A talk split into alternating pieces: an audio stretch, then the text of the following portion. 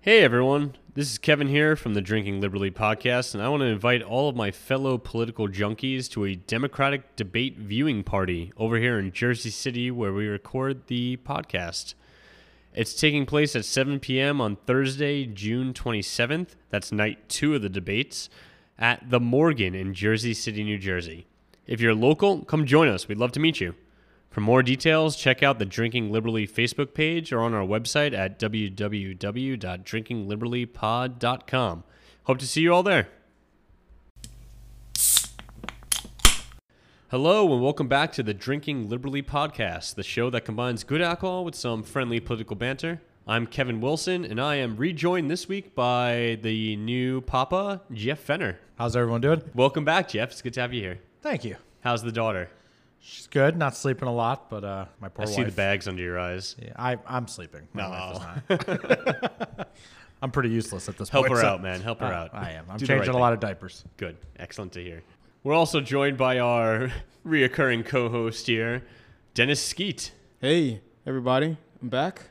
Dennis, you've been relegated to our third mic this week instead of uh, co host duty. How do you feel about this? Not a problem. Uh, Jeff and I just arm wrestled for it, and I lost. So that's Okay. Uh, you know shit happens. I It's like, nice your, to see you two made up. I like your shirt though. Thank you very much. I like uh, I like your shirt. Thanks. Yeah. So, f- since uh, podcasting's a incredibly visual medium, and uh, No, just check ch- just check her Instagram for yeah, that. they're wearing some very similar shirts. We'll post a picture later. The Buddha Judge boys over here. Yep. That's right. Boy, Well, man, You heard the podcast last week, so you know his, Yeah. his allegiances have shifted a little bit. They have. Right? look, I'm back. I'm back in the group. Buttigieg voice. Wow. I'm back. let's in. go. This flip flopper over No, here. no, no, I'm not flip flopping. I'm just I, I can be. I'm straddling both right here. I'm, I'm, Yeah? I'm a Buttigieg boy, and I'm also I'm back in Elizabeth Warren as well. Do you want him on the same ticket? Is that the dream? I declined to express that last week, and I'm gonna I'm gonna s- stick with that. I'm Okay. not I'm not not going there All yet. right. Yeah, Fair we'll, enough. we'll put you in the hot seat for that a little later after, Let's drink the, after first. the debates go. Yeah. Yeah, let's drink. Let's Yeah. drink. You guys ready uh, for some news and brews? Let's Yes, go. sir. This week we are drinking the Rinse and Repeat IPA from the Westbrook Brewing Company over in Mount Pleasant, South Carolina, which Jeff, I understand, is another place you used to live. I live there. I spent a couple years in Mount Pleasant. Beautiful place. Uh, best place I've ever lived in my life. Love. Shout out to them. I feel like Beaches everywhere. It's fucking- 70% of our episodes you've lived in the town where we've picked up beers from. Yeah. You've just been traveling all over. You're the wanderer. I did. I got out there a little bit Yeah. when I was younger. Did some traveling. All right, so let's talk a little bit about this beer. It's a seven percent alcohol by volume. Pretty low carbonation to it though. Uh, very crisp. It's dry hopped with two hops from New Zealand. I actually had to uh, text my my cousin's husband, who is from New Zealand, to try and figure out how to pronounce these words. I'm Name gonna drop. probably screw it up anyway, but uh, this one's for you, Aaron, out there. It's brewed with Matuika hops and Wakatu hops. Ooh. That we'll sounded see good. if that's right. You sound so cultured. Yeah, right. No one's gonna know the difference except for Aaron. So shout out to you, brother. They're really good. I mean, those hops apparently give it uh, the hint of lime. That's where that comes from in this beer. It's from those two specific hops out of New Zealand. It's got a really hazy orange pour to it. Very thick. No light getting through that. Very cloudy. Foamy head when you first pour this. I love this beer. It's very, very tasty. It's a good summer IPA. Pretty light, not overly hoppy. You guys uh, get a chance to taste this yet? Yeah, I really liked it. The, I could taste the lime in it. Very good summer beer. Definitely something to have out on the beach. I haven't had any yet, but I'm gonna I'm gonna try it in a little bit. and Check it out. because uh, as usual, Dennis is forging his own path, drinking something different from us. He's got his uh, his rum from Barbados. Yes. Yeah. I mean, look, I'm just not a I'm not a like a fancy beer guy like you guys are. Like you guys. Come on, me. Before before we started this podcast, I used to drink Miller Lite. Now Kevin has ruined that for me completely. So Good, now I do as drink I some, should have. I drink some better beers now. but uh, yeah, no, I'm not a fancy beer guy either. Okay. That's all right. I still I'll give enjoy you a good that. Miller Lite on, on occasion anyway. yeah, it's all about the mood. Shout out to Miller Lite. Yeah. One thing about this beer, I noticed uh, there's a tagline on here that says "shower tested and approved," going in with their uh, rinse and repeat name. Have you guys ever had a shower beer? Yes. Yeah. Yeah, recently. Reason it's like yesterday, you, you- the baby was being born, and you were in the Yeah, I was- shower, yeah, and you're like, just- "Oh shit, Nothing gotta get better to the than- hospital." Nothing better than a good shower beer. What about you, Dennis? No, no. No, You've never had a beer in the shower? I I have not. That's not. A, What? I didn't know that was a thing. I, I I guess I need to give that a shot. Huh? You should. I- Cocktails in the shower, not as good. Beer in the shower, fantastic. I'd True. imagine you need the can to really keep the uh, the Yeah. water from the shower head getting in there. and Can in the ruining it. bottle. Yeah. okay. Yeah, the first time I ever shower beer, I was in college visiting friends up at uh, Salve Regina. We were just like getting ready to go out for the night and had to change or whatever. And I went to go take a shower. And like, what do you mean you're not taking a beer with you? I'm like, what? That's a thing. Oh yeah. And it was wonderful. I highly recommend it to anyone who has never Wow. had a shower beer. in Michigan, we start that when we're Yeah. like 14. It's just what you do. It's a rite I've- of passage for puberty there for you guys. I clearly have not lived. I need to. I need to contemplate some things and mistakes I've made in life. yeah, you gotta try this. Report back. Yeah, I will. Let us know. Yeah. Don't take pictures, but report back. right, right. That's not going on the Instagram. so this would be the beer we're drinking today, that rinse and repeat IPA from Westbrook Brewing Company out of South Carolina. Awesome beer. Check it out, everybody. And that's going to get us through some of our uh, tougher discussions today, but we're going to start a little lighter this week. And that's going to be some debate talk Yes. because the Democratic debates are coming our way next week, Wednesday, June 26th, and Thursday, June 27th because the field is so wide, it's been split into two days. There's 20 candidates that made the cut, and they actually had to develop criteria to, s- to decide which of those candidates made it. The way they made those decisions was that a candidate had to either have 1% in three different surveys that are approved by the uh, DNC, the Democratic National Committee, or have 65,000 or more donors. And of that 65,000, 200 of them had to be from at least 20 different states Okay. right? So they're Yeah. trying to really make sure that the people that are included here are talking to different states. They have representation across the different states. They're registering with voters there, and they've got some name recognition, so that we're not just wasting our time in some of these. Just not lower somebody tier in people. California that was able to get 65,000 people from their neighborhood. Right. Yeah. When when when I submitted my name for this, I fell a little short. I only hit fifty thousand, unfortunately. But maybe next time. Some grassroots support. I had my family from Michigan donate to you too. I Yeah. just, I'm also a little didn't too have young 200. to run for president right now, so it's just a, try, a dry run. You know? Gotcha. We'll, Fair. we'll figure it out next time. So we ended up with 20 total candidates here. that's a lot of candidates. It's still a ton. Jesus. Yeah. I love it. Yeah. I'm, You I, a big I'm fan. all about it. I love it. Let's talk about that first before we jump into like who the candidates are. Like just the idea of having a giant pool. I of- want to hear why you love this. Yeah. actually. Tell us about it. Okay, so now that you put me on the spot, let me take a step back. Clearly, Now he doesn't love it. no, no, no. Clearly, the Republican primaries in 2016 were a complete nightmare. Mm-hmm. We we all have images of that, uh, of them announcing the candidates and people coming out in, in the wrong order and just Ben standing Carson standing there the Yeah. Poor entire Ben. time. in the tunnel for like Woof. 20 minutes. Calling like it, yeah, yes, it can be a disaster. But I think the Democratic Party, the ideas that all the candidates are coming out with, you've got you know candidates that are focused on you know the Green New Deal and climate change. You've got uh, you got candidates that are focused on uh, universal basic income. You know, you, you got such a wide range, and I, I'm here for all of it. I want to hear all about it. Let's go. Jeff, it seems you disagree about the ca- the, uh, the field size. Yeah. I, I mean, I know we've got a lot of debates coming up, so I don't want to jump off a cliff here overreacting on it, but this is just, it's way too much. 10 people on that stage trying to get their points across. You know, the, a lot of the criticism that's come through is about policy. Um, either some candidates really putting out their policies, some not enough. We're not really going to have a lot of time here to delve into that. Um, I just I think it's too many for for this kind of stage. I I prefer if it was 10 right now, maybe 12, 6 on each stage. Uh, but you know they have to cut some time out of this. I mean, there's- Absolutely. there's, no way around it. So Yeah, right now we've got like every Tom, Dick, and Harry is. Oh, what am I? Eighty? I can't believe I just said that. wow. Um, you are old enough to run for president because you made that statement. Congratulations. everyone 38. decided that they are capable of becoming the candidate. And How do you decided to feel throw their about name in. debates with this many people? I don't like that there's this many people, but here's the silver lining that I see in it. Right now, with such a wide field, Donald Trump has to like shotgun spray across a wide group here. He can't focus on one candidate just yet, and he has been saving a lot of it for Joe Biden because Joe Biden's been leading in the national polls and head-to-heads against Donald Trump. But the fact that a lot that Biden's kind of taken that flack and a lot of the other candidates that I really support and believe in are kind of in the background right now and be able to build their groundswell. Organically, right? Yeah. and avoid having Donald Trump make them, you know, a laughing stock or trying to make them a laughing stock. I think that's beneficial to allow those other candidates to really have like Joe Biden as the shield and the rest of the field is able to debate ideas as Dennis said. And hopefully at the end of this process, we get the best candidate still standing. And their ideas have shifted a little bit from what they initially came in with to one that represents that very wide range of voters Yeah. that would vote for any of those 20 people. You know what the sad thing is about that? We talk about it, and I wonder if you guys feel the same way.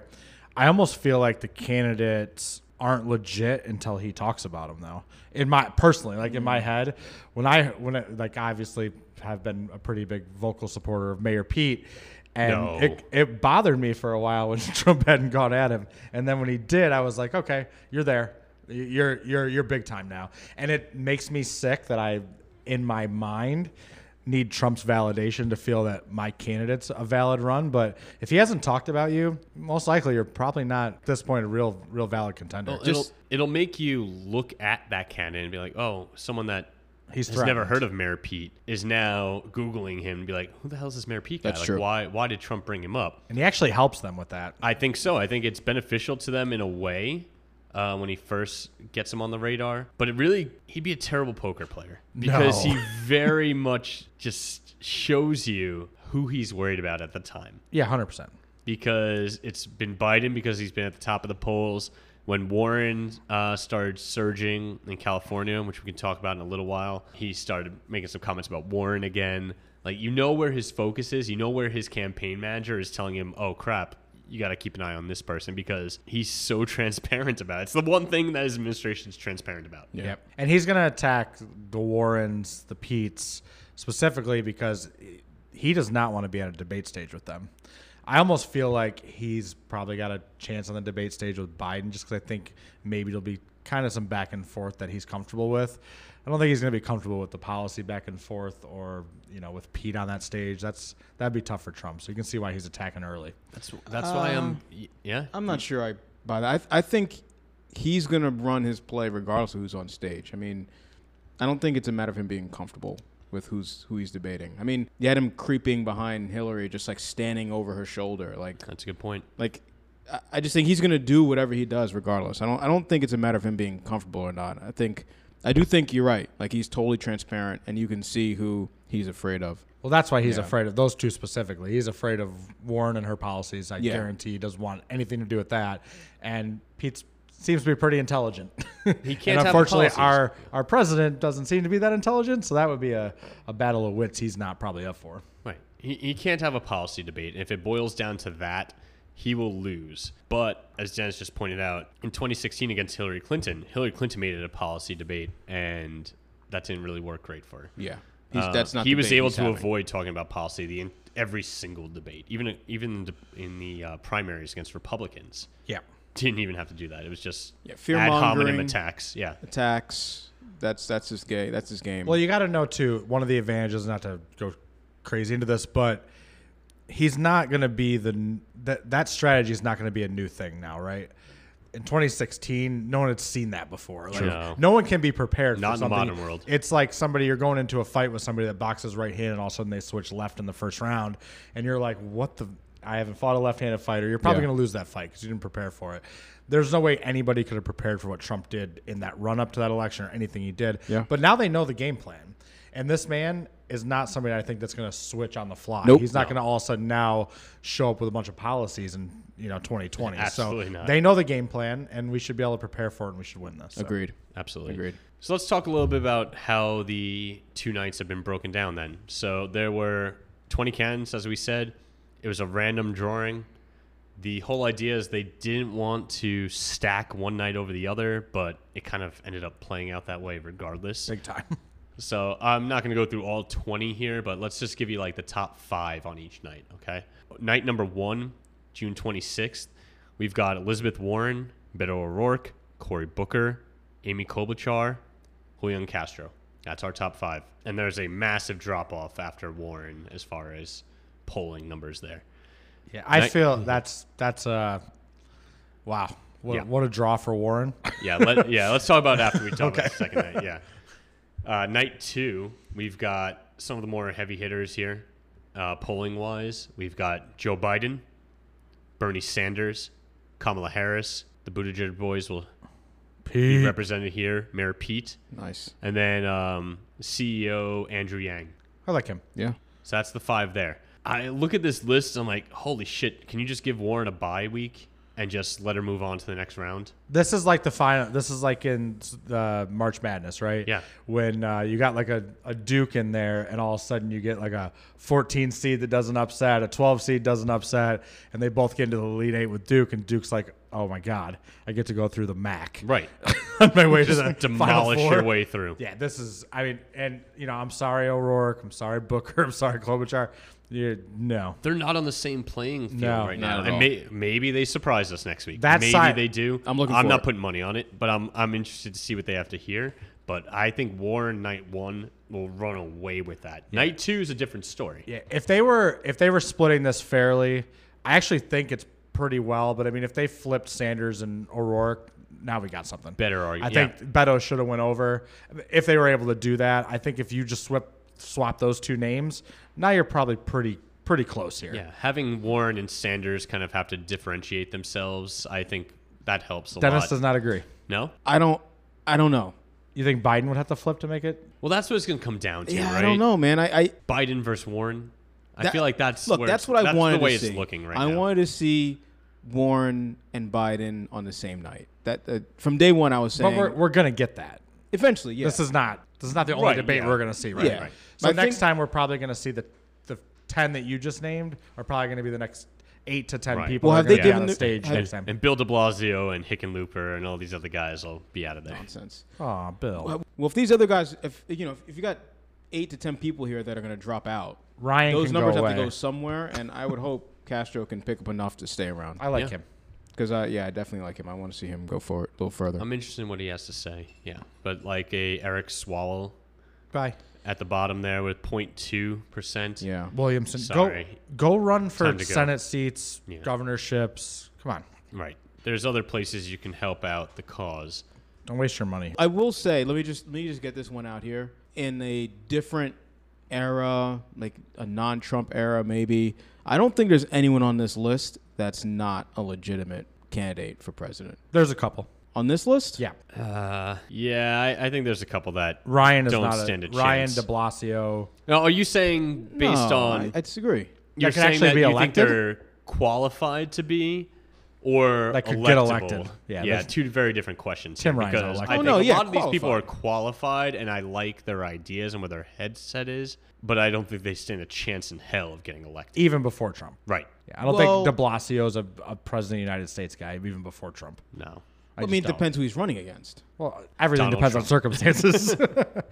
I get, I get what you're saying, but I In this year, clearly, eight to ten of these people should just not be running. correct. Yes, No I, doubt. I agree with that. And we also have, I think, probably one of the most qualified fields we've had in a long time. We were Yeah. talking off mic about the 2008 election and how that was, you know, it's kind of stacked as far as some heavy hitters. I mean, Barack Obama broke through, and that was Yeah. a surprise for a reason. Like Just nobody, wasn't as deep, right? right? It wasn't as deep, but nobody thought that you know Joe Biden or Hillary Clinton were going to be knocked out in that race.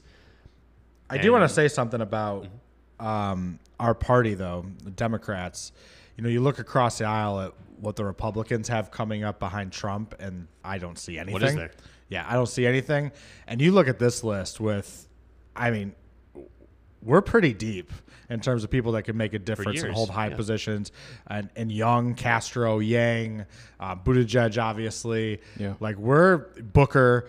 I mean, it's you know the top of it's a little bit older um, with Warren, Biden, and Sanders, of course. Mm-hmm. But you look at Beto and everything down. I mean, this isn't the last run for these guys. This isn't not. the last time they're going to be in something major, whether it's Senate races. So looking at this list, and it just this just dawned on me, we're in really good hands if a lot of these people stay idealistic and stay with what they want to do and stay involved, even if they lose this, because obviously not everybody's going to win. I like where our party's at right now. Yeah. I do too. Yeah. For every Biden out there, there's a O'Rourke. you Yeah, know, it's great. It's, it's a good, Fantastic. good position to be in. We did bury the lead though. June 27th, that debate.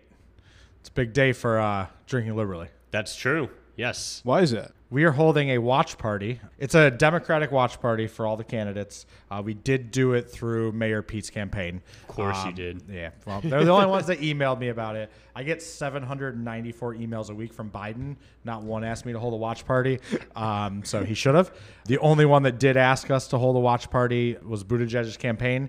Um, and we're doing it. So we're doing it in Jersey City at the Morgan. Um, so if you're listening to this, you're in the area, please come join us. I think it's going to be from 8 p.m. to 11, but you can start showing up at 7. We will have full details on this in the footnotes on our Instagram, on our Facebook, and everywhere else you follow us. So we'd love to see any of you listeners out there and uh, come hang out with us, and we'll have the pod running. You can get on here and have your put your take out there. It's going to be a good time. If you uh, if you're free that night and you want to watch it with some like-minded people, come out. It's gonna be fun. I am super jealous that I will not be there. Yeah. so ladies out there, I was listening to the deep voice host of this. He unfortunately will not be able to make his presence felt. So Yeah, I uh, mentioned on last week's pod that I'm, I'm going to be out camping and probably disconnected from the internet for a few days, but I'll be doing my best to catch up on all the highlights on my way back from upstate New York. Yeah, but And- come out and join. Make Kevin proud. Exactly. He'll be Yeah. very happy to see a bunch of people came out to get involved and see what's Stop going by, on. drink some beers, watch some debates, have some debates among yourselves. Yeah. We'd love to get everybody's thoughts and takes. So we're gonna have mics live there, Yeah. and uh, it's gonna be a good night. Let's move on to our next topic, and that's going to be some updates in Trump's orbit, and the people surrounding him. Number one, we're going to go with some recommendations that we just received from the special counsel office, the uh, OSC. They recommended that Kellyanne Conway be fired from the administration for her quote egregious, notorious, and ongoing end quote violations of the Hatch Act. Wow. Now, any listeners that aren't familiar with what the Hatch Act is, uh, that states that federal employees are not allowed to make political and partisan statements while serving in their roles, which Kellyanne Conway essentially violates on a daily basis. Every time she's on a news show, Yeah. she's standing for some GOP candidate or bashing some Democratic candidate, you're actually not allowed to do that. When you're paid by the taxpayers, it's a big no no to take a stance like that. Contrary to what the White House believes right now, the White House counsel says, you know, the Office of Special Counsel is overstepping their bounds and they're violating Kellyanne Conway's First Amendment rights, which is freedom of speech. But there are regulations to that when you are a federal employee. You and I can bash a candidate all we want, promote whoever we want, but when you're part of the White House, you're not allowed to explicitly come out and say, you know, screw Doug Jones in the uh, Senate race in Alabama. One thing that's that's great about all this is um, for those people that are interested in politics, having Trump as president, we're learning so many new things Mm. about how our government works because we've like probably never had someone that's violated and his administration has violated so many rules like the spen- special counsel i never knew this existed and, Right. and Why now would it's you a know new the thing OSC was a thing? Yeah, You exactly. wouldn't because nine times out of ten, it the government runs as it's designed to do. Right. And right now, it's not. And we're seeing that strain on all the institutions as we progress further and further into the term of this administration. Well, it's wild about this one in particular because you say, all right, fine, you're angry that she doesn't like Democratic candidates like Crimea River. Sh- yeah, sure, I get that. Point is, the special counsel in charge of this office right now is Henry Kerner, who Trump himself appointed. so he's probably I'd say he leans right, yeah probably. most likely And even he is like, hey, Kellyanne, cut the shit. she's got to go You're going way too far overboard with this. You've broken the law multiple times. You cannot do this anymore. And it's wild because Kellyanne is just no, no- uh, so nonchalant about it. And she was asked a while ago, before this news broke, but like, hey, um, what do you do? You have any fears that you're breaking the Hatch Act with your, you know, your endorsements? And she's like, well, show me the jail sentence. Ha ha ha. ha. Like, Yeah. Just laughs at. It. She knows. She knows that the only way she sees any repercussions is if the White House decides right to punish her. yeah And that's how the law is written. The White House has to decide this, which I'll give you one guess about whether or not that happens. Yeah. Right. Once again, another rule or law that we have that clearly is toothless and there's just no point to it. Well, it's toothless because Trump violates this on a weekly basis. Yeah. I mean, was he- also- Mm-hmm. he's used his platform to everything that's not supposed to happen. I mean, whether it be against candidates, companies. My question is, why didn't they come out and say that about Trump? That's also a good point. I mean, why are you shooting for the lowest hanging fruit on the thing? That's well, uh, the, Just go to the because the top president is currently above the law anyway. uh, I so saw that. Right.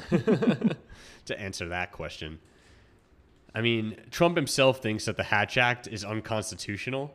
And sure, you can make Huh. that argument. Yeah, Make you that- uh, could- you bring it could. up in court. Be Yeah. like, this is a violation of a federal employee's First Amendment rights. Yep.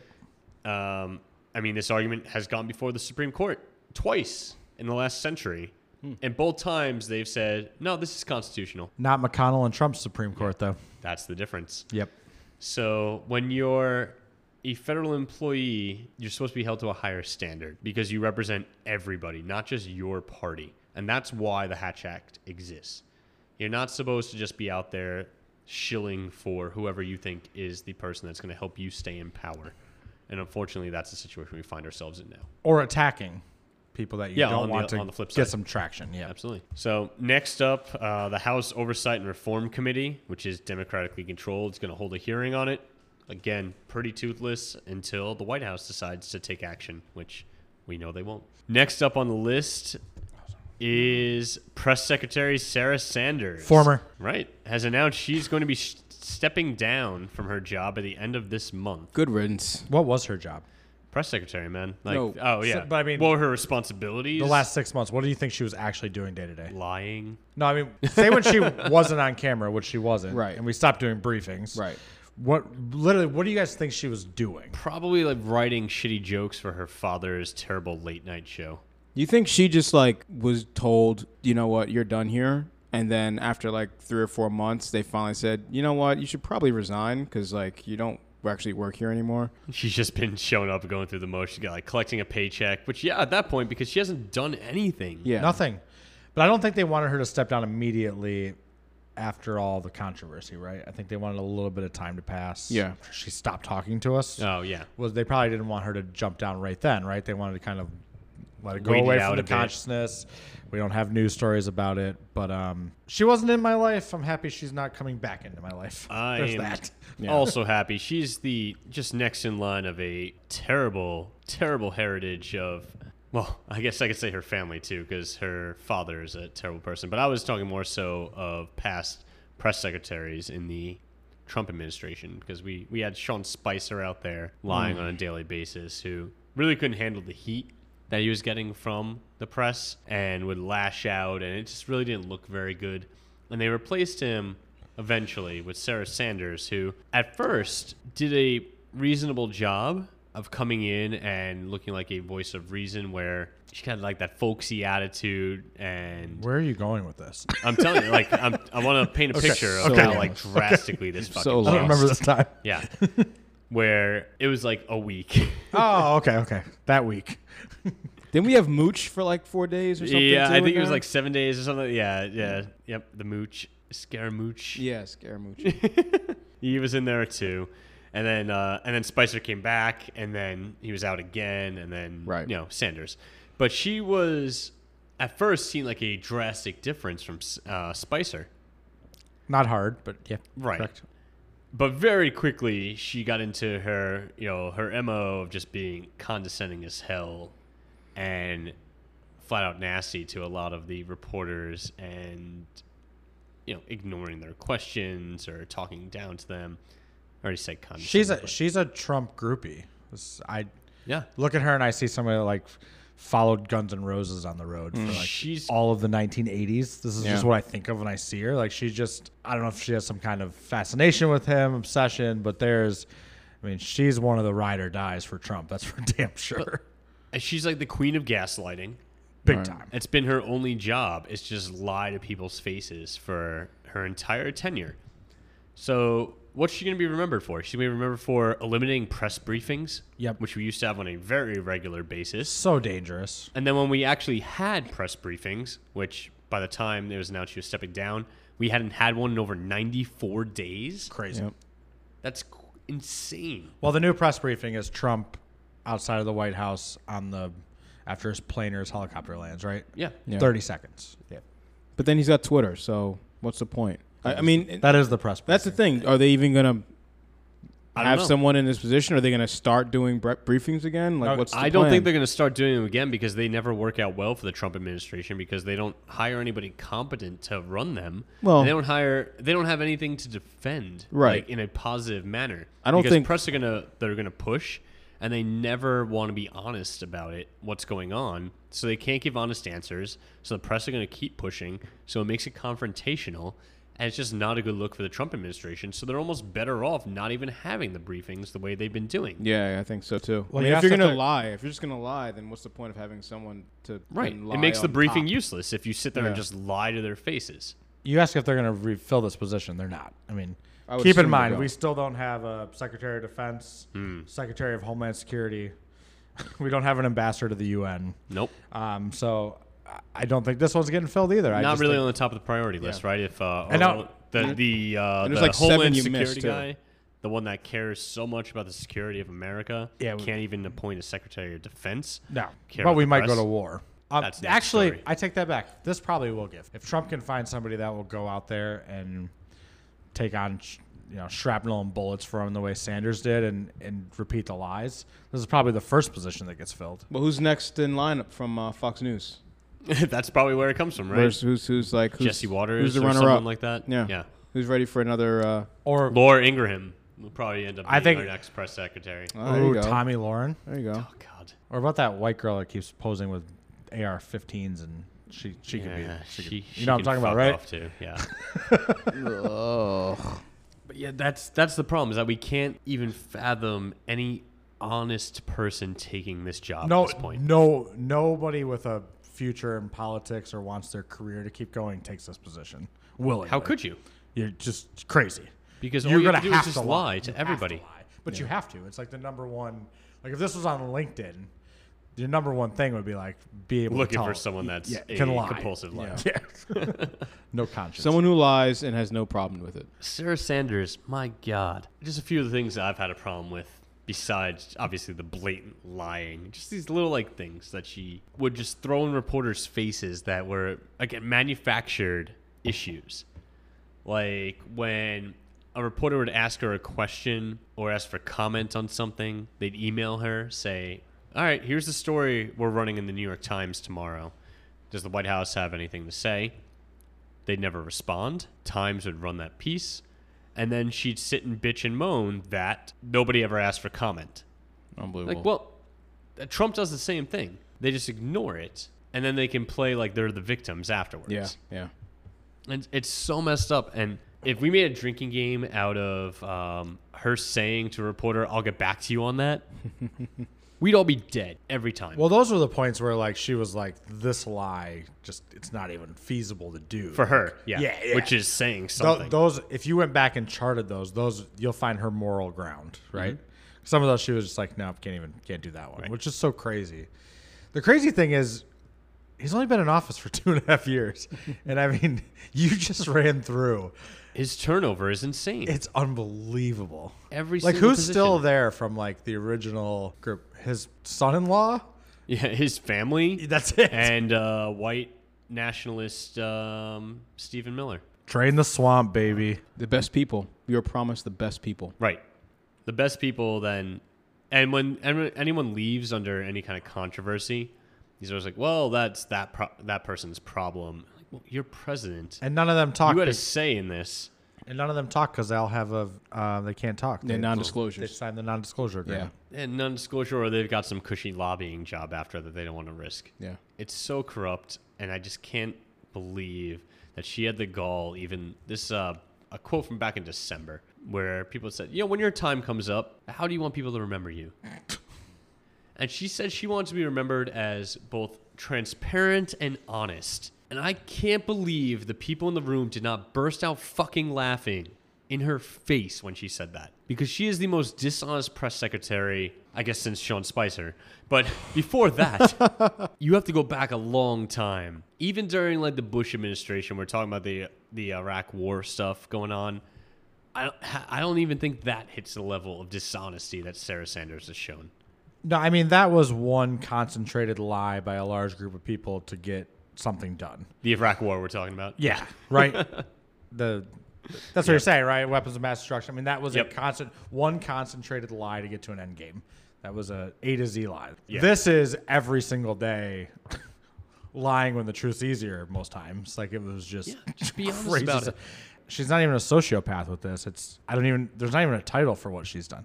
The fact that she came out and used those two words to say what she wanted to be remembered by, either she's the biggest troll of all time, but I think she means it. I think she does too. I think she genuinely believes she was a great public servant and that she did her job the best she could. That's disgusting. Which is horrifying to me. So yeah, the queen of gaslighting. That's what she'll forever be known in my mind as until Uh, inevitably the next one comes by. Hey, bye bye. Yeah. Yeah. Good riddance, Sarah Sanders. Let's just keep running down some lies then. I like lies. Let's just keep that theme going. Uh, we've got uh, next on the list, we have uh, Trump's campaign polls. I don't know if you guys saw this Eh. story. It really ties into, we were talking about Kellyanne Conway before, because Kellyanne Conway created a, or had a stake in a polling company uh, that was created some years ago. And that can that polling company was hired to do some polls, as you would, for the Trump administration for his reelection campaign. Now, these polls came back with some pretty negative information. It showed him down in a bunch of key battleground states like Michigan and uh, Wisconsin. Yep. And they, they tested 17 states, and then news of this broke out, right? It was leaked out that, hey, he's polling pretty poorly, especially against Joe Biden right now. Yeah. against a lot of the top candidates Yeah. though. Yeah. It's, Even he's Booker. not winning. Well, we had, yeah, we had to find that out after the fact because Yeah. at first it was just Biden, and that's like, that was word on the street. Here's what's going on behind closed doors. And Trump had to come out and he said, quote, they're giving out phony polls. Eh, Of course. So he's calling them fake news as usual. And then he continues by saying, These are polls that we have that nobody saw. We do very little polling because I'm not a huge believer in polling, Of course not. but we have some internal polling, very little, and it's unbelievably strong. The strongest I've ever been is exactly today. Oh my god. That's the end of his quote. So he's trumping all over the place with that that little speech he gave there. Which is it, Donald? Is it we have polls, we don't have polls? Are you doing well in them, or are you doing the best ever? Like he can't make up his mind in this like three sentences he has, these three disjointed, incomplete sentences that he has. Does he have no one he trusts? Because I'll tell you this. When he says we do very little polling because I'm not a huge believer in polls, right? When he says this, if he just said that and said, look where your polls got you in 2016 and left it at that, phenomenal. Much more convincing argument. Holy shit. yeah, I Slam say, you know dunk. what? You know, Yeah. drop the if mic. you have a goddamn campaign manager Yeah. or anybody you trust, they'd be like, "Stop right there." Yeah. That's it. That's incredible. You you can completely get rid of all of this news right now, and guess what? We wouldn't have shit to say about it because Yep. he was not winning in 16 based on every poll we read, all the smart people we talked to. He just cuts that sentence out and then walks away from the mic. That's fantastic. he Run looks with like the that. stable genius. Good that job he by him. Claims because you know himself what? to be. You're completely correct. Yeah. It could all be bullshit. But no, he's got to keep going. Now we have internal ones. I'm at the strongest point I've ever. Just shut up, man. You're so bad at And this. it's like he just blatantly lies about it, and then the polling data from four of those 17 states gets leaked out to ABC because someone internally is like, "Well, fuck that," you know, let's Right. show you what it's all about, and it just proves that Trump is either just an idiot or a liar. It shows him down in all those states. You don't need an or. Idiot liar. And now we get to today, and it's announced that Trump has uh, cut ties with that polling firm entirely. so Kellyanne Conway's polling firm is gone. They were fired over the leak of polls that Donald Trump said didn't exist. Oh. No honor amongst thieves. Like, can you man. wrap your head around that for a second? Like, that's that's some kind of mental pretzel that we've wrapped ourselves Mm. Very up little in. polling, but the little that we do, he's doing the best ever today. Right. And then the polls leak, But they're not real polls. but they're not real. and then we have to fire the polling firm that made those polls. Right. Which is run by Kellyanne. Con- You know what's going to be phenomenal? She probably has already done this. Has she come out yet to denounce her own polls that she owns? She must. I mean, she's She got to, hasn't. right? It's coming. I haven't seen it, but his campaign manager has. They said these polls, yes, the ones that were leaked are legitimate. So again, What does she do? What does she do here? co- She's coordinate your efforts here, guys. you have Conway's- his own ca- campaign manager undermining what Trump said publicly, admits that it's real, and then says, "But that's old data from before the Mueller report was made public, spin, spin, spin. and Got that it. he was exonerated. Right. And this is back before all the Democrats were chewing each other apart, and now he does better. No way. They're trying Like, to that convince us spin is that insane. they're trying to convince us that polling got better after the Mueller report. No way. Yep. I mean, he was exonerated, so of course it did. No obstruction, no collusion. Yeah, exactly. Say it correctly. Oh, that's not a Mayor Pete shirt. That's a Donald Trump 2020. You brought the Donald Trump 2020 shirt back in here, Dennis. I told you to keep that out of here. I'm so excited to see how Kellyanne Conway handles this. Not well. Will be my No, I will be don't- my guess. I don't know. What she, you have to. She has to denounce her own religion, or keep her company afloat. Well, I mean, the Because company's it- done, right? I mean, what? wh- They've been fired from the administration, but I assume they're s- they're still available to run polls Right, for but- uh, like Steve Bannon or any other kind of like white nationalist. wh- nah, I guess so. Yeah. Great, awesome. Let's have some fun, gentlemen. Okay. Let's have our quiz of the week, and this will probably be our last quiz about uh, Democratic candidates that we're going to run.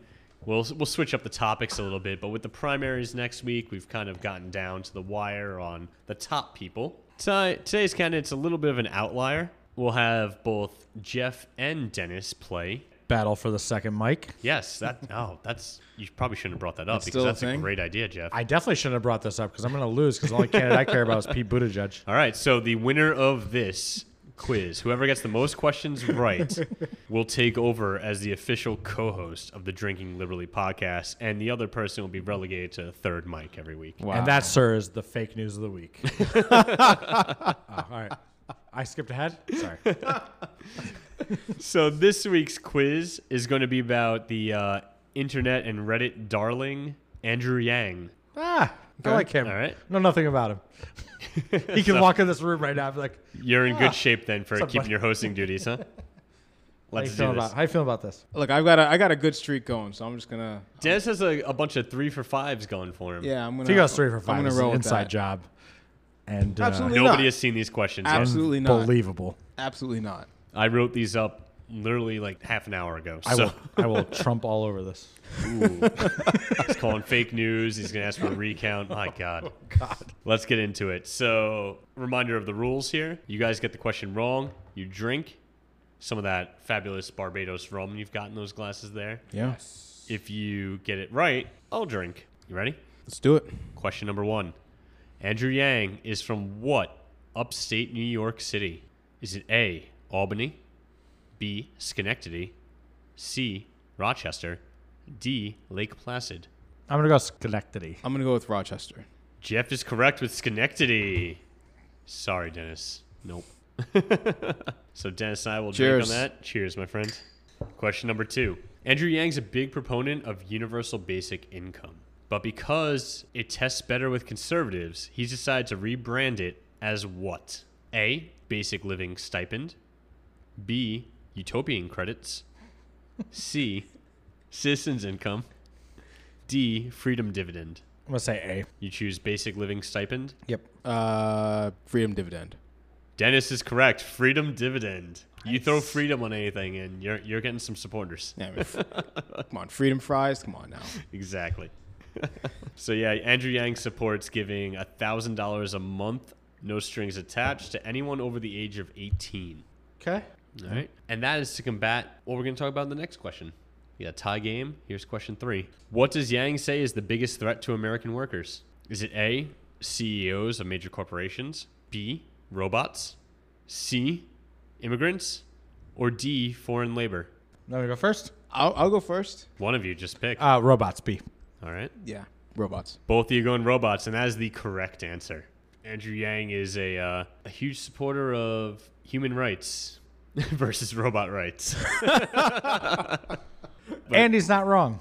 He's very afraid of automation. Not afraid, but he wants to get ahead of it. Yeah. He recognizes the threat that automation poses to human workers right now. They're coming for your jobs. This isn't a everyone. tornado warning. It's tornado watch. Hmm. All right, so still a tie game right now. Question number four What law school did Andrew Yang attend? Son of a bitch.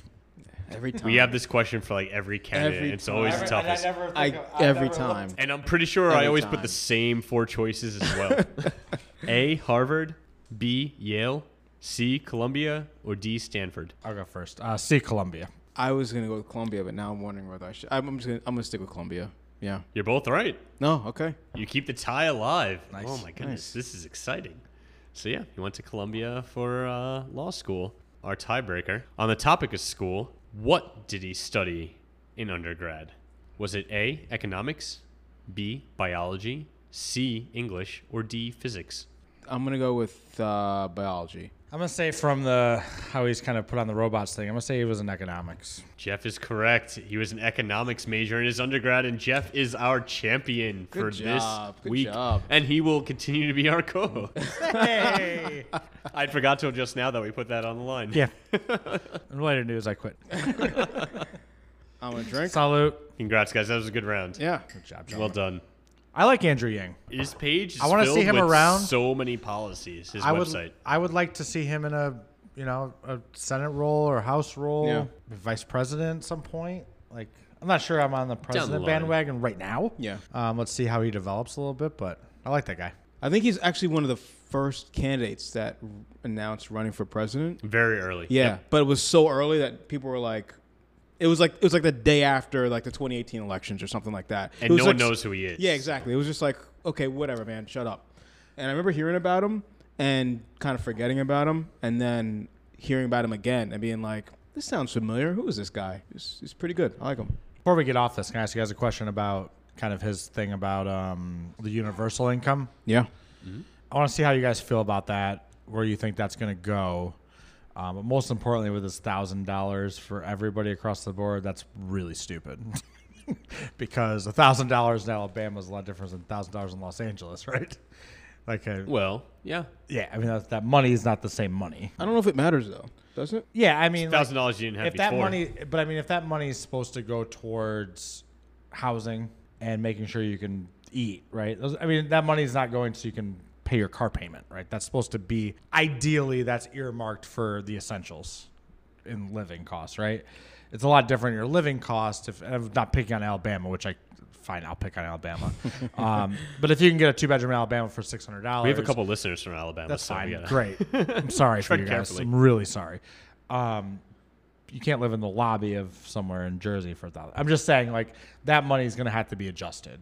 So I don't I don't think it'll be unreasonable to somehow adjust it for the area, but at the same You can, time, do the, you can do it off the, the the housing prices, the index. Yeah, but I mean, there's those- there's also like, what if I what if I work remotely? What if I live Mm-hmm. in Alabama, but I actually work remotely out God- of New God York, bless you. so I get I- paid New York. I think it's going to wages? be your. I don't think that's going to. I think it's going to come down. It should come down to your address and cost of living, because you there's a cost of living index for every state. You know exactly. I mean, I think it's going to have to be adjusted on that. We're just getting off topic. Yeah. but I- I, I I, just, just- think a thousand dollars across the board.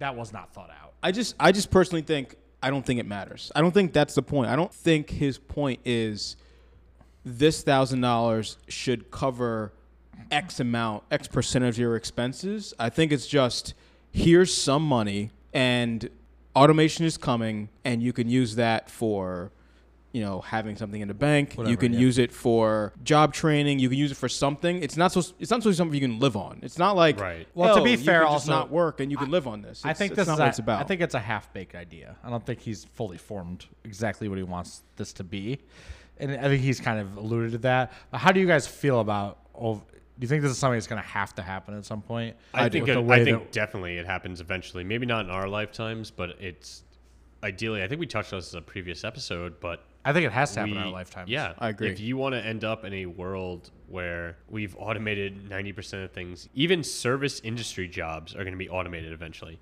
that's like the last standing bastion right now.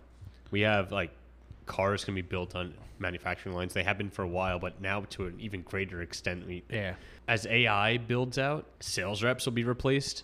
Yeah, you can You can have a you can buy computer. cars from a vending machine right now. Exactly. Like all these Yeah. jobs are going to be replaced and what are we going to do with people? People still have bills and food that they need to pay for. It's going to be a necessity down the line. Maybe Oh. not t- maybe not in the It's next optimistic eight years, for you but- saying that 50 years. I mean, this is This is happening way a lot quicker faster. than that. Oh, I assume our lifetime, I assume the the drinking here is going to kill us in the next Now 10. that helps you so.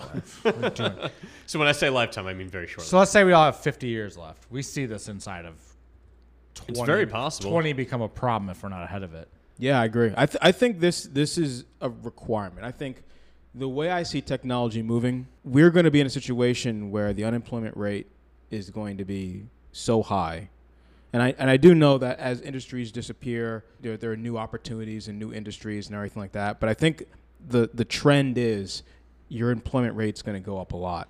Right. And That's the way it used to work. Well, there's where a- new industries replace the Right. old ones, but we're really getting away from that because Yeah. a lot of these industries are going to be replaced again by robots or Right. automation, AI systems, things like that that can do multiple jobs by themselves. So it's not necessarily like oh here's coal being replaced by solar or Exactly. wind or Exactly. things like that and uh, like more of a one-to-one replacement system this is i guess manufacturing lines are the greatest analogy we have just automating those lines getting like you know That's model done. t's It's already happening. where we Yeah. have people hand building and then you set up manufacturing lines that you- now you don't need you need half as many people because you Yeah. have some machines to easily build it I mean, you can drill it down more. I mean, they keep cashiers at grocery stores to keep cashiers at grocery stores. They're not needed. Right. That's completely just. It's just so. I mean, Yeah. You go in now. I mean, drilling it down to the ridiculous, right? You go in now, like they have two lanes open because people still like lanes. but Yeah. it's not beneficial for that store. do you guys go whatsoever to the have- self checkout Yes. Every time. If it's I do there, I go there every time. Same. And I'm upset if I don't have that option. The only time I don't is if I'm buying produce and shit that I have to go. search Yeah, that's a and pain. that's the time That's suck. it. pain. yeah Yep. that's a pain. yeah. If I'm buying stuff that I can scan the fucking label every time, Yeah, but if, done. if I'm buying like green beans, then no, I'm going to somebody because I'm like, Yeah. I don't want to, I don't want to push the button. Laziest shit ever, right? There's like eight different or three different brands of green beans I don't know or what's Right, right. cheapest. potatoes or, or whatever it may be, and I I no, I'm not have time Well, to Oh, figure why out does what my that red is. pepper cost more than my yeah, green exactly. pepper? Nah, just Yeah. figure that out for me. Now, Like one thing people need to realize is we talk about the unemployment rate being like three percent or four percent or whatever. Right. We do not take into account anyone that's given up looking for jobs. And our unemployment numbers also do not reflect the number of people that have to work multiple jobs to make ends meet. correct. Yeah, So it's very it's so skewed. It's Yeah. Yeah. wildly. s- I mean, you're putting people in there that work at McDonald's and then have to go babysit and clean houses or whatever Right. the case may be. Like that's And you're like, well, that person's employed, so it doesn't count. But like, no, but that person's barely making. they're not ends making a meet. living wage. and Yeah. can't afford to feed their family. So we have other struggles there where now maybe that person has to go on food stamps or something like that. And for anyone that is anti food stamps, Oh, Trump's attacking those now, screw too. you, first of all. Yeah, we talked about that last True. week too. We're not going to get into an argument about that right now.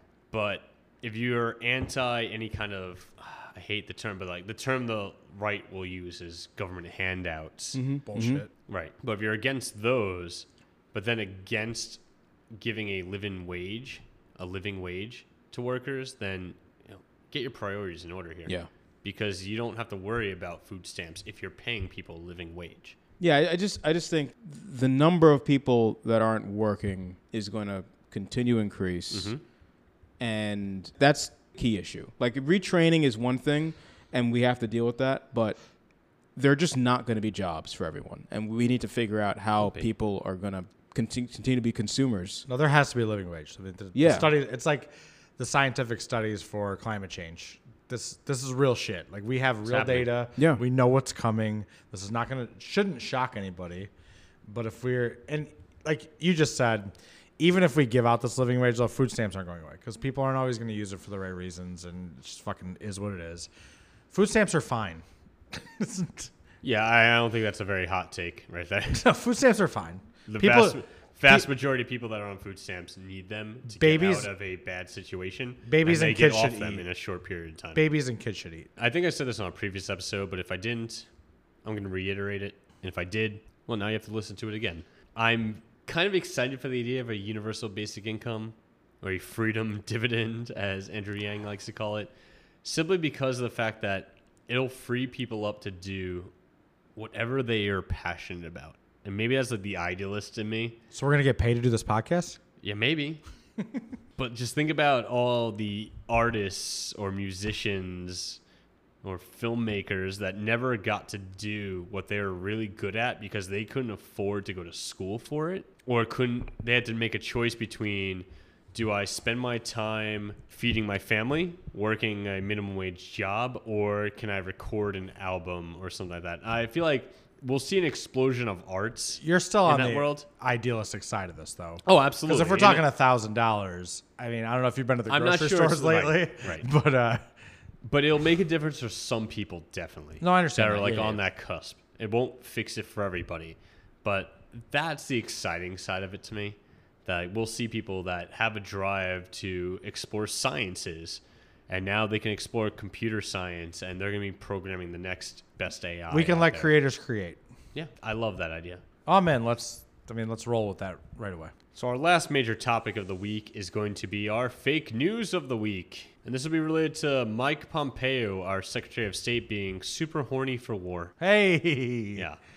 This guy. Kids, listen, bro. Yeah. Jesus. I'm sorry, children. Horny's not So, used enough. Good job. last week, last Thursday to be exact, two oil tankers, one owned by Japan, one owned by Norway, were attacked in the Strait of Hormuz in Iran. Now, our Secretary of State, Mike Pompeo, is blaming Iran for the attacks, saying they did this. It was their little boats that came and put mines up against the ship. And the problem, the reason why this is fake news of the week is that a lot of our allies are calling bullshit on this.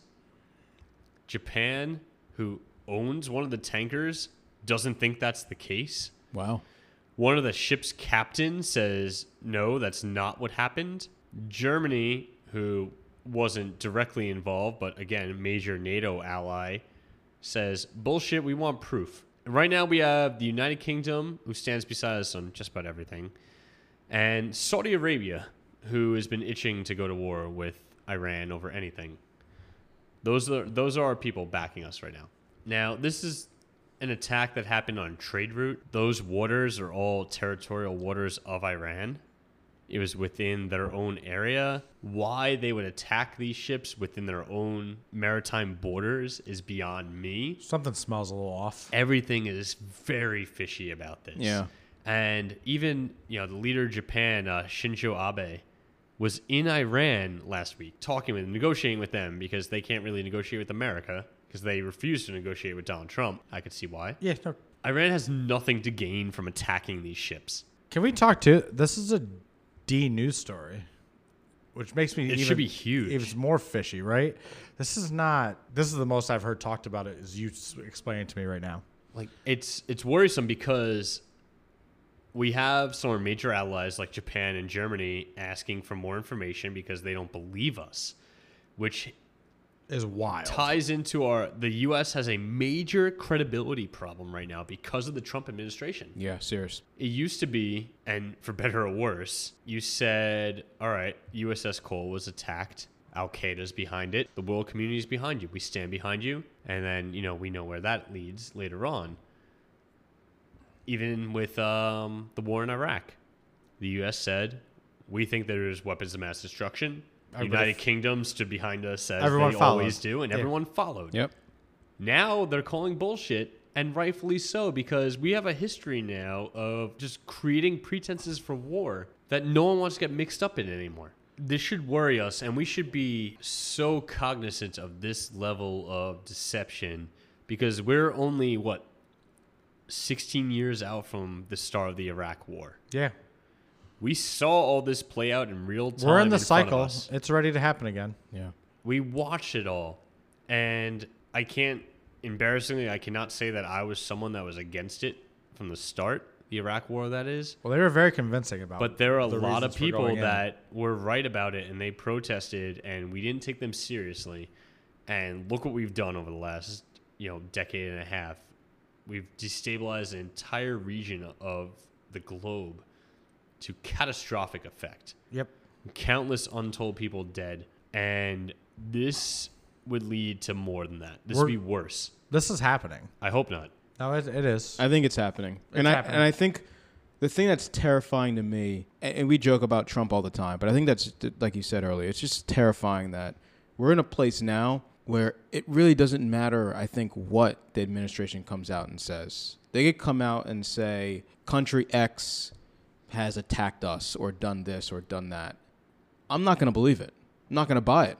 I mean, I- Right. It- Even it- if it was legitimate. at if this yeah point. exactly if it, like they they showed this video evidence of something or whatever and i'm like The worst. Like, i don't know what that is The worst cell phone camera quality. Why would you video. believe it? We were actually attacked. Russia attacked us. yeah They And they we're being told. attacked us, And they don't care. and we're told over we're and not over doing again anything that it against didn't them. happen or that it was not real or something like so But now some flimsy stuff happens in, like you said, at the borders of Iran, Right. And there's trade waters. and all these other countries are saying, "Nah, we don't think so."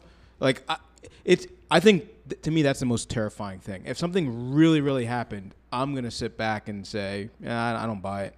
Right. No, I mean Pompeo saw that there was no support for this. There's been zero. Like there's not been people grabbing their American flags going USA, let's go to Iran. Right. There's- Absolutely not. And that happened during Iraq, right? It did. There was a big groundswell of There was. patriotism and and every, there was a lot of people behind it. There Yeah. were protesters that weren't, but the majority were. No one's speaking about us needing to go to war with Iran. Nah. Nobody There is wants no to. one standing on their lawn right now going, "We got to go in there with ground troops." Zero people. Yeah. So you know you manufacture it, right? You There's say no- we've been yeah. attacked, There's no appetite for war in this country past what we're especially already not engaged this war. in. Absolutely not. Now, if you turn around and say we need to go to war with Russia to keep them off our elections, not war. No, I, I Let's use- not do that either. But I use that word not like we need to send troops in there and bomb Russia, right? But do we need to protect ourselves from them and and be a little bit more? I think Russia's a much bigger threat. Yes. do we need to be more a absolutely. little more aggressive, a little more with what we're doing with them? Yes. No one's asking this for Iran. They didn't mess with our elections. They're not flying planes into towers here. Like, what the fuck are we talking about? It, I mean, it really just stems down to, boils down to the fact that is another Obama achievement was the Iran nuclear deal that Trump railed against Obama's entire administration. He was on Twitter saying this is a terrible Millions of deal tweets. Yeah.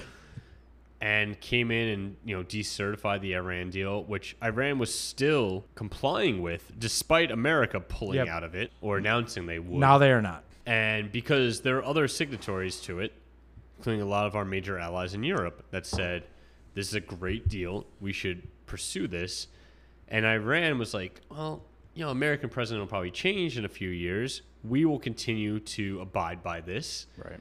in good faith with the rest of Europe and hope for the best. And now, with all this tension ratcheting up, that's all built from the United States side. Yeah. Now, Iran's like, well, you know what? If that's how it's going to be, fuck it. Then we will stop abiding by the Yep. rules and we will build nuclear weapons because that's the only thing that's going to protect us from you invading. they're grabbing the low grade uranium. They're they want to power their cities more. I mean, it's not all shady. They want they want more Actual of it. nuclear power. Yeah, yeah sure. they, they want more of it. It helps their whatever they're doing there.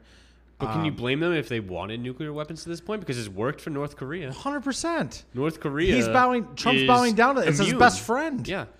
Yeah, I, I think He's more protective over North Korea than he's our. Al- I mean, our allies are all looking at us like it'd be like if we brought Dennis on as, as the third host, right? And he comes in here, and we're like, You mean and and for like like current second host? No. Yeah, yeah. yeah. and most ninety percent of the time he's good, but like ten percent of the time he just goes on like homophobic rants, right? And this is what I think the rest of the UN's looking at us right now, like, what the fuck? Like we're back in the United States, like we always have. We're in this thing, but now he's hanging out with Kim Jong Un. Right. what the? Yeah. What's he fuck? doing on the side over Our there? credibility Why is this happening. destroyed. Right. There's no good end to this, and the sad thing is, war is good for Trump. Yeah. Again, I, I just want to say I agree with everything we're saying, but let's also not forget Iran is not a great actor. You know, they're, they're they. I think there is proof that they fund some terrorist organizations and they fund some some bad actors in the region. They they are not like our best friend. The the negotiation or the agreement that uh, Obama got was a great step in preventing them from having nuclear weapons, but it didn't address the a lot of the other stuff they were doing that like Long range ballistic missile. right. It, tests, it things didn't like address that. a lot of things that Trump has talked about, but Sure. like the solution would not be to throw away the agreement that actually is working. It would be to negotiate on the other things that you want to work on, but not throw away the stuff that's actually preventing them from getting a nuclear weapon. No, Yeah, the- you the- take the- good faith steps with the first agreement, and then you work on future ones. We say, all right, we've talked about nuclear weapons. We're going to keep you from enriching u- uranium. And now let's talk about those ballistic missiles you keep firing. Let's Right. make it so that you can't fire a missile, you know, 3,000, 5,000, 7,000 miles away. Let's talk about that next. And the way that you build that goodwill is by abiding by these international agreements, which we, as a country, the United States, has not done. So why would they trust us with any future agreement at this point? And why would any Yeah. other country trust us with an agreement? No reason to. Why would North Korea enter in any kind of denuclearization agreement after they've seen how we've treated Iran? It's so backwards. This diplomacy is just. It's not even diplomacy. It's not just diplomacy. Stupid. No, it's it's backwards, but you're not seeing where it's backwards. We can't try to go to war with Iran over this while we hold hands with North Korea. This does not make any sense agree. Zero sense. whatsoever. Yeah. We cannot stand there.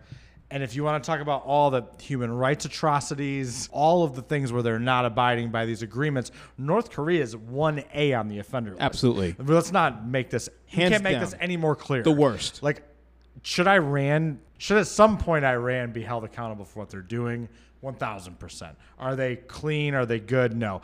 But if they're at least abiding by the rules to some extent, like that's not our number one target. North Korea is not doing shit. The, Trump's standing there while they're shooting off ballistic missiles, and he's like, "Oh, it didn't bother me. Yeah, it's not a bothered big my deal." team, but I didn't even see it." Right. Yeah. like He they pretends are it didn't even happen. they are killing political operatives. Like this Yeah. is they are number one. So why would anybody take us seriously? No, if they- we're gonna allow that shit to happen, and listen, we're holding hands with them now. That is our that's Trump's number one ally Yep. right now.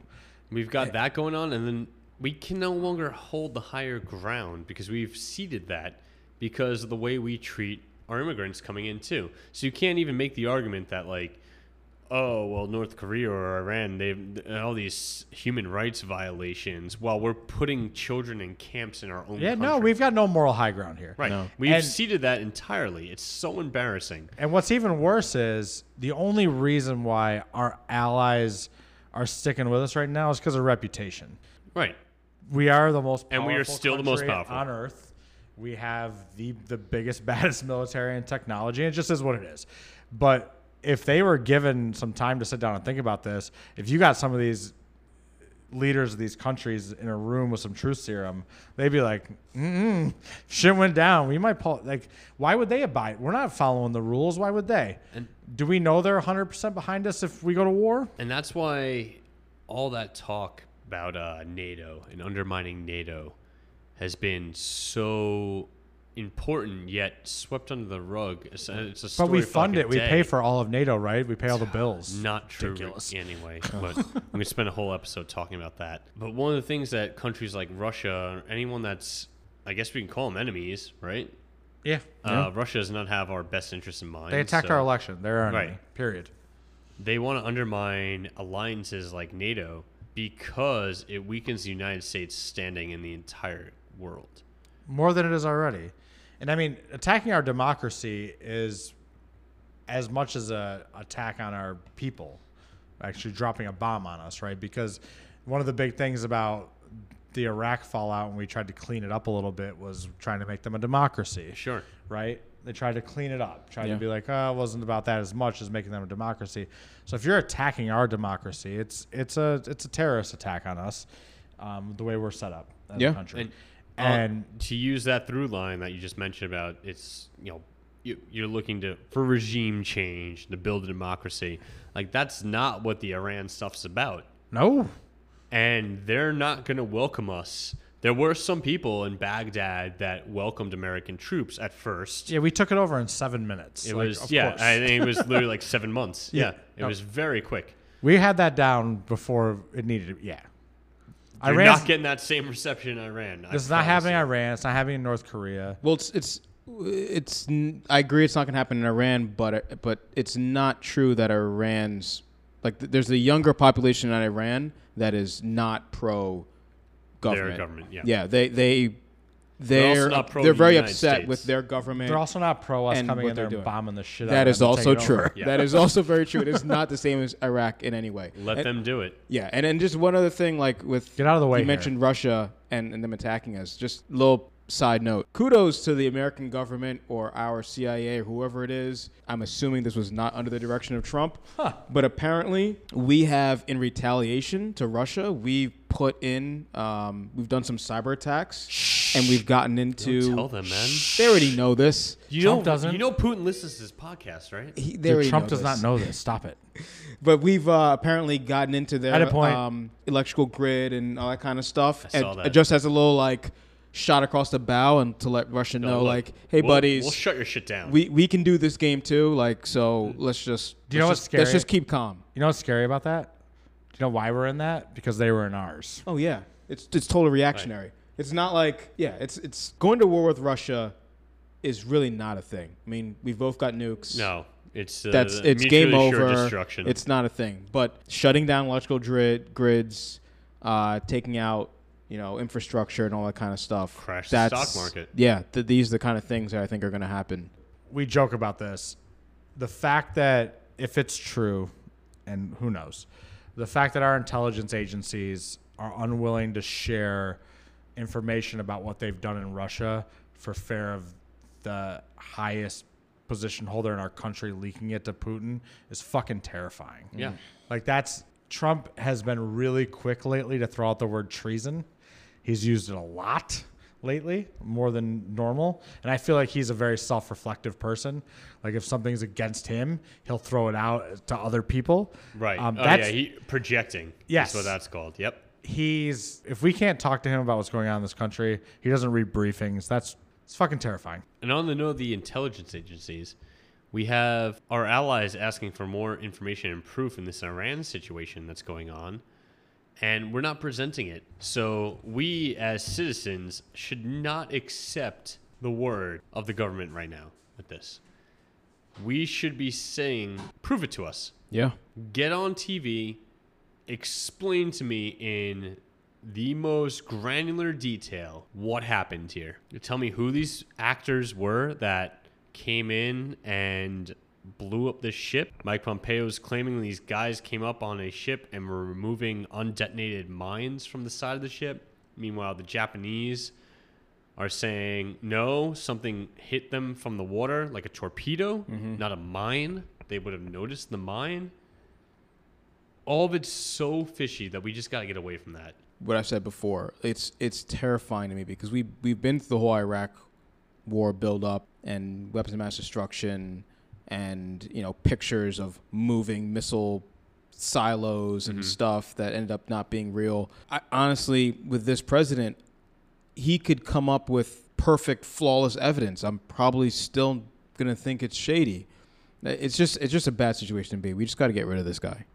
What I worry about right now is that we're in like another Gulf of Tonkin situation. Yeah. And for any listeners that aren't familiar with the Gulf of Tonkin incident, that's a situation in uh, 1964 where we had a uh, destroyer boat. The USS Maddox was hanging around in waters outside of North Vietnam, and they reported being attacked by North Vietnamese torpedo boats. Mm-hmm.